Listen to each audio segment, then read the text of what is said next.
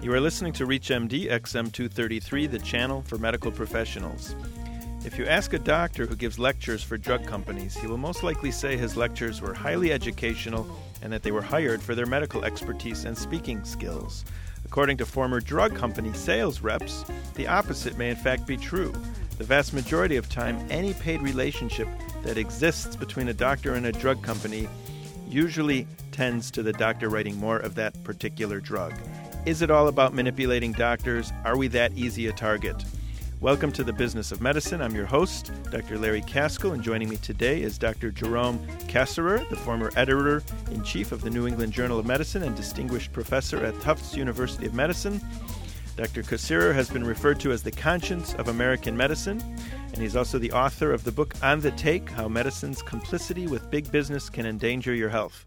Welcome to the show. I'm happy to be with you. Doctor, how bad is the problem? What kind of numbers are we talking about here? How many doctors are really currently on the take? Well, when I wrote the book back, it was published in 2004.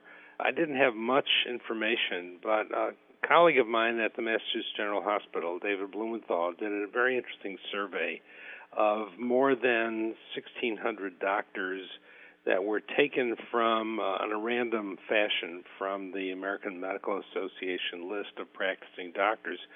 And what he found was that more than three quarters of them had taken free samples, free food, and free tickets to sporting events from industry.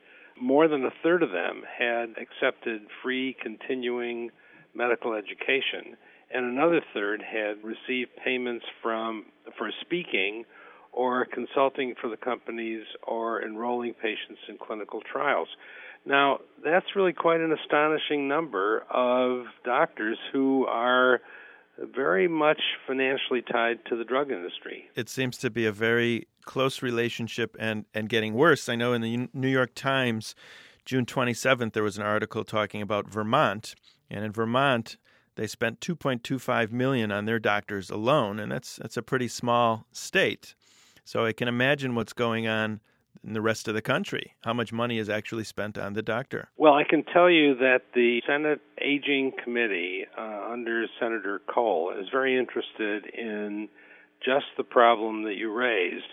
I testified to his committee a few weeks ago, and one of the issues that was on the table was whether or not the same kind of registry that is now done in Vermont would be done for the entire country.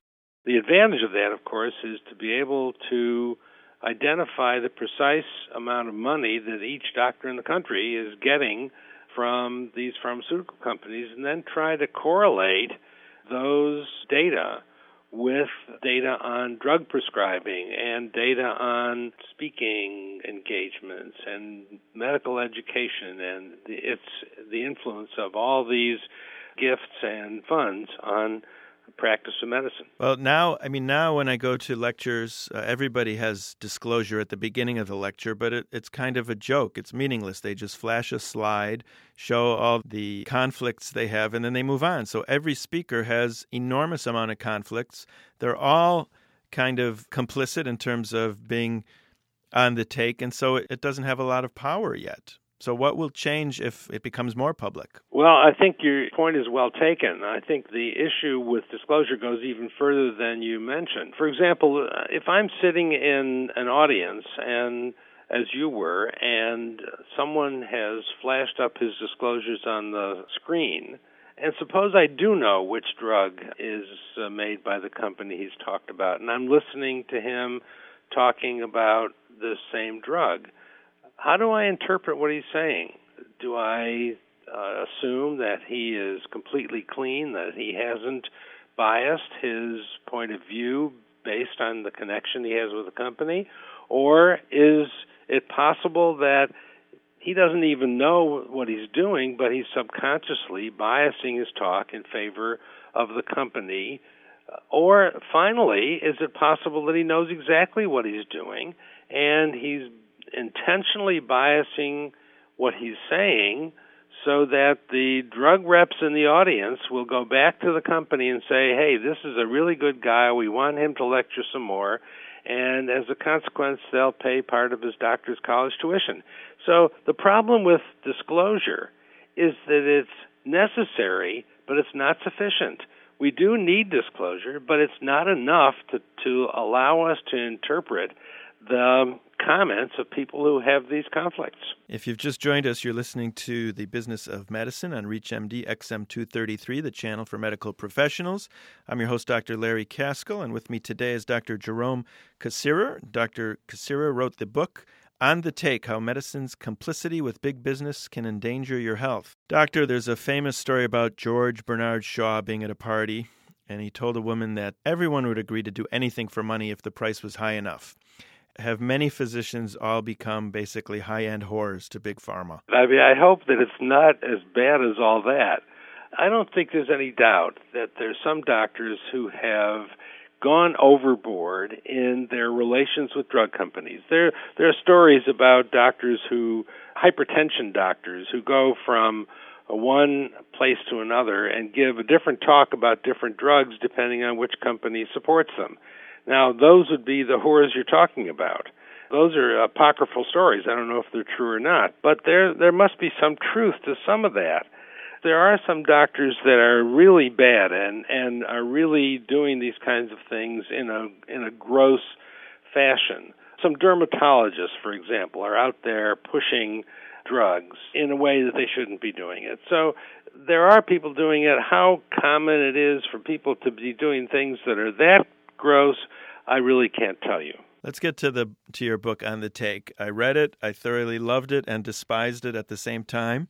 In the introduction you talk about a time when doctors actually followed the Hippocratic oath and which urged doctors to come for the benefit of the sick, remaining free of all intentional injustice and of all mischief. It seems that we have veered quite far from that ideal, don't you think? Well, that's why I wrote the book. The uh, reason that I started the book is that I sensed during the time I was at the New England Journal of Medicine as the editor in chief, I sensed that the problem was getting worse and worse. That is, that more and more doctors were getting in bed with the pharmaceutical industry and not just getting in bed with them, but doing things that were not in the best interest of patients. Given the fact that that was going on, it seemed to me that the public needed to know uh, more about these complex relationships. And it turned out that about the time that my book was published, just before and after, uh, there was a great deal of attention being paid to the issue in the media. There were some reporters from uh, Los Angeles and from Boston and from New York and Washington that were beginning to uncover some substantially serious examples of financial conflict of interest. So the whole thing wrapped up together in a in a package which as you described correctly is interesting but despicable. You know, I would call them perverse incentives and they seem to have polluted all areas of medicine. I was wondering if you could share out of the book some of the more hideous relationships that you found that exist between industry and, and, and professional organizations. The problem of professional organizations is that we just don't know a lot about what they do. We do know one thing, and that is that many professional organizations, including the AMA, including the American College of Cardiology and the American Heart Association and the American Society of Nephrology, all of these medical organizations, prominent medical organizations, are receiving megabucks from industry. And the problem that we have no, no information about is how that money is used, what influence that money has on the uh, industry. And neither do we know what the leaders of these organizations are doing with respect to their relationships with industry. So we know from time to time that there are some leaders of major medical organizations that have been seriously conflicted in terms of financial ties to industry. What the implication of that is for the policies of the uh, organization or of the kind of educational programs that the uh, organization puts on uh, is something we just don't know. So I'm wondering how in your career did you stay immune? Were you were you independently wealthy? And, you know, perhaps that should be a re- prerequisite in the future for doctors that go to medical school so that they don't uh, fall prey to this potential? certainly wasn't independently wealthy. I could say I was independently poor, but certainly not independently wealthy. The answer is that early in my career, I uh, did have a relationship with a drug company. I and I mentioned this in the book. The relationship was that I was hired by the the uh, large European drug company Hoechst to lecture for them. And I did that for a while. I made a fairly substantial amount of money at the time. It's it's worth about two thousand dollars a lecture in today's prices. I was sent to various hospitals around the country. They paid my way and paid my hotel bill, and I would give a lecture. There were no restrictions on what I would do. And I was thinking that was pretty fine. I had no compunction to say anything positive or negative about the company or about its drugs. Then, after I did that for a while, I was invited to come to uh, Madison Avenue in New York to learn how to do some videotaping. And I was taught in this fancy office to speak correctly, to emote a little more, and so forth.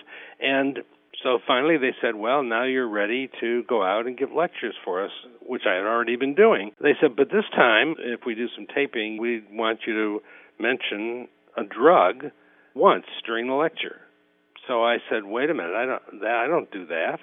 That's simply seems to me to be inappropriate uh, to mention a drug. If you want me to go out and lecture and mention that you supported me, that's fine with me, but I'm not going to advertise your products that was about the end of my career with that drug company because at, after that I hardly heard from them ever again.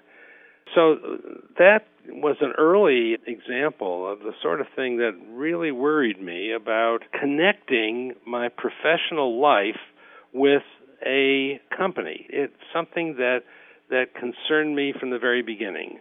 So I after that I never had any such connection. I never had any stock in any company except for mutual funds. And I made my money honestly. I earned it from being a professor and from giving lectures from time to time and from writing books and things like that. But I never again got involved with drug companies. Well, I can't thank you enough for coming on the show. I've enjoyed it immensely. My guest has been Dr. Jerome Kassirer, author of the book On the Take How Medicine's Complicity with Big Business Can Endanger Your Health. You've been listening to The Business of Medicine on ReachMD, XM233, the channel for medical professionals. For comments and questions, send your emails to xm at reachmd.com. And thank you for listening.